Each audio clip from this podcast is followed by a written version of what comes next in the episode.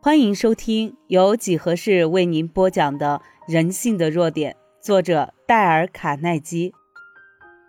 我们前几章讲了如何与女性相处，接下来几章呢，我们将讲到如何与男性相处。作家奥格登·纳屈尔他在献给女婴之父的颂歌中，抒发了一种感慨之情，说是在这个世界上的某个角落。有一个男婴正在长大，成为娶走他可爱女儿的男人。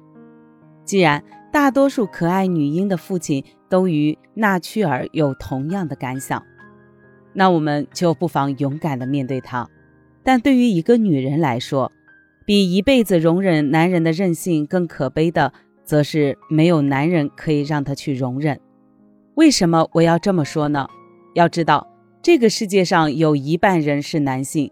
所以，如果与男人相处成为每个女人都要面临的问题，女人一生中要被，女人一生中要接触无数的男人，例如丈夫、父亲、儿子和女婿，或者老板、客户、朋友、追求者和色情狂，或者医生、律师、军人和职员，或者屠夫、面包师和工人。既然男人和女人之间存在差异，我们也不得不接受这个事实。那么，作为女人，多考虑一下如何与男人相处，应该不是一件坏事。男人希望女人能为他做什么事呢？当然是舒适。你可能会认为我是从一群喝腻了香槟酒、又老套又落伍的花花公子那儿得来的答案吧？错了，让我来告诉你一个事实吧。第二次世界大战结束时，那些继续留在军中服役的男人曾接受过一次问卷调查，其中有一个问题是这样问的：“你希望婚姻生活给你带来些什么？”几乎所有都给出了同样的答案，既不是令人心神荡漾的富有女性魅力的女人，也不是刺激，更不是兴奋，而是普通意义的舒适。这个答案也许会让那些盲目迷信化妆品和香水广告的小姐们失望透顶。但是，既然男人们只需要舒适，为什么不给他们舒适呢？显然，对男人来说，一盎司的舒适比一磅的性感更加值钱。不过，男人理想中的舒适究竟是什么呢？是某个让他所有的感官都能放松的女人？还是一个知书达理、贤惠的女子，或者像玛丽莲·梦露那样性感的尤物呢？一些参加了某项课程的女性，根据她们与男人在一起的经历，经过讨论之后，总结出以下几条行之有效的规则。这则规则完全可以作为女人如何与男人相处的有效法则。一。要有一个好性情。家庭问题专家陶乐斯·迪克斯曾说过：“男人选择女人的第一个要求就是女人要有一个好性情。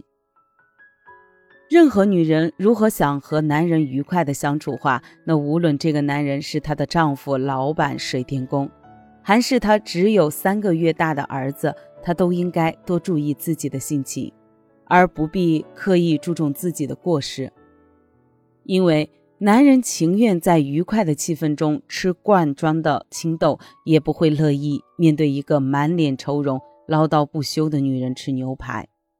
一个单身汉曾经这样坦率地说：“如果他有机会在一个快乐、温柔、温情、温和的女人和一个愁苦、愚钝、性情暴躁的女人之间进行选择的话，他将会选择前者。”我雇佣过一个速记打字的女职员。如果仅从职业技能来看，他不能算合格。他的拼写很差，打字的速度又慢，而且经常会出错误。但是他却能一直保持住他的工作，甚至干到结婚和退休。这完全得益于他那快乐天使般的心情。他不害怕别人的牢骚、抱怨和批评，就像是办公室里的阳光一样，令人感到温暖。只要有他在。即使他不做任何事情，你也会觉得应该给他付薪水。我不知道他做饭的手艺是否比速记打字能力强，但是我经常见到她和她丈夫在一起，而且每当她看着他时，脸上总是光彩四溢。显然，她并不在意他能不能做一手好的饭菜。二，做个好伴侣。美国高尔夫球赛公开赛冠军杰克·费里克曾为《世界电报》撰写文章，介绍了他如何克服不利局面，获得伊阿华州、达文波特两个市高尔夫球场特许经营权的经过。当时摆在杰克面前的是一项艰巨的任务，他既要保持住特许经营权，又不能放松比赛训练。幸运的是，他娶了芝加哥的利·伯恩斯泰做他的妻子，他给他带来了好运气。利成了杰克的事业好帮手，这使他可以专心练习球技。后来，也就是1952年，杰克一家开始奔赴全国各地，利负责照顾十三个月大的儿子克瑞罗，而杰克则参加巡回公开赛。杰克说。我从来都不让丽跟我进赛场。你们没见过邮差带着妻子去送信吧？这个妻子虽然没有积极参与杰克·菲里克挚爱的球赛事业，但是她总是留在他的附近，使他没有后顾之忧。像丽这样的女人，才是男人真正的好伴侣。费罗伦斯·梅纳德住在纽约州北部的一个小镇。她是一个普通家庭的主妇，在过去十六年的婚姻生活中，他只会做一些家务，所以总是觉得自己的生活缺少了什么东西。后来，他终于知道那个是伴侣的亲情。然而，梅纳德夫妇的共同兴趣和爱好实在是太少了。梅纳德夫人开始采取行动，以改变这种状况。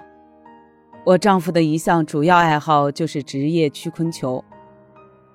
梅纳德夫人说：“所以我首先要培养自己这方面的兴趣。当我对曲棍球的知识十分精通之后，我对这项运动也产生了很浓的兴趣。我和我的丈夫怀着同样的热情去观看曲棍球比赛，还记下了电视转播曲棍赛的比赛的时间。从此，我不仅喜欢这项令人感兴趣的运动，而且还发现自己有事情可做了。”我从中所得到的不仅仅是陪丈夫欣赏了这项运动的乐趣，而且还包括了充实生活。我再也不会一个人无聊地坐在家里无事可做了。除了曲棍球之外，我现在又找到了一些新的兴趣，我又可以和丈夫一同分享更多的乐趣了。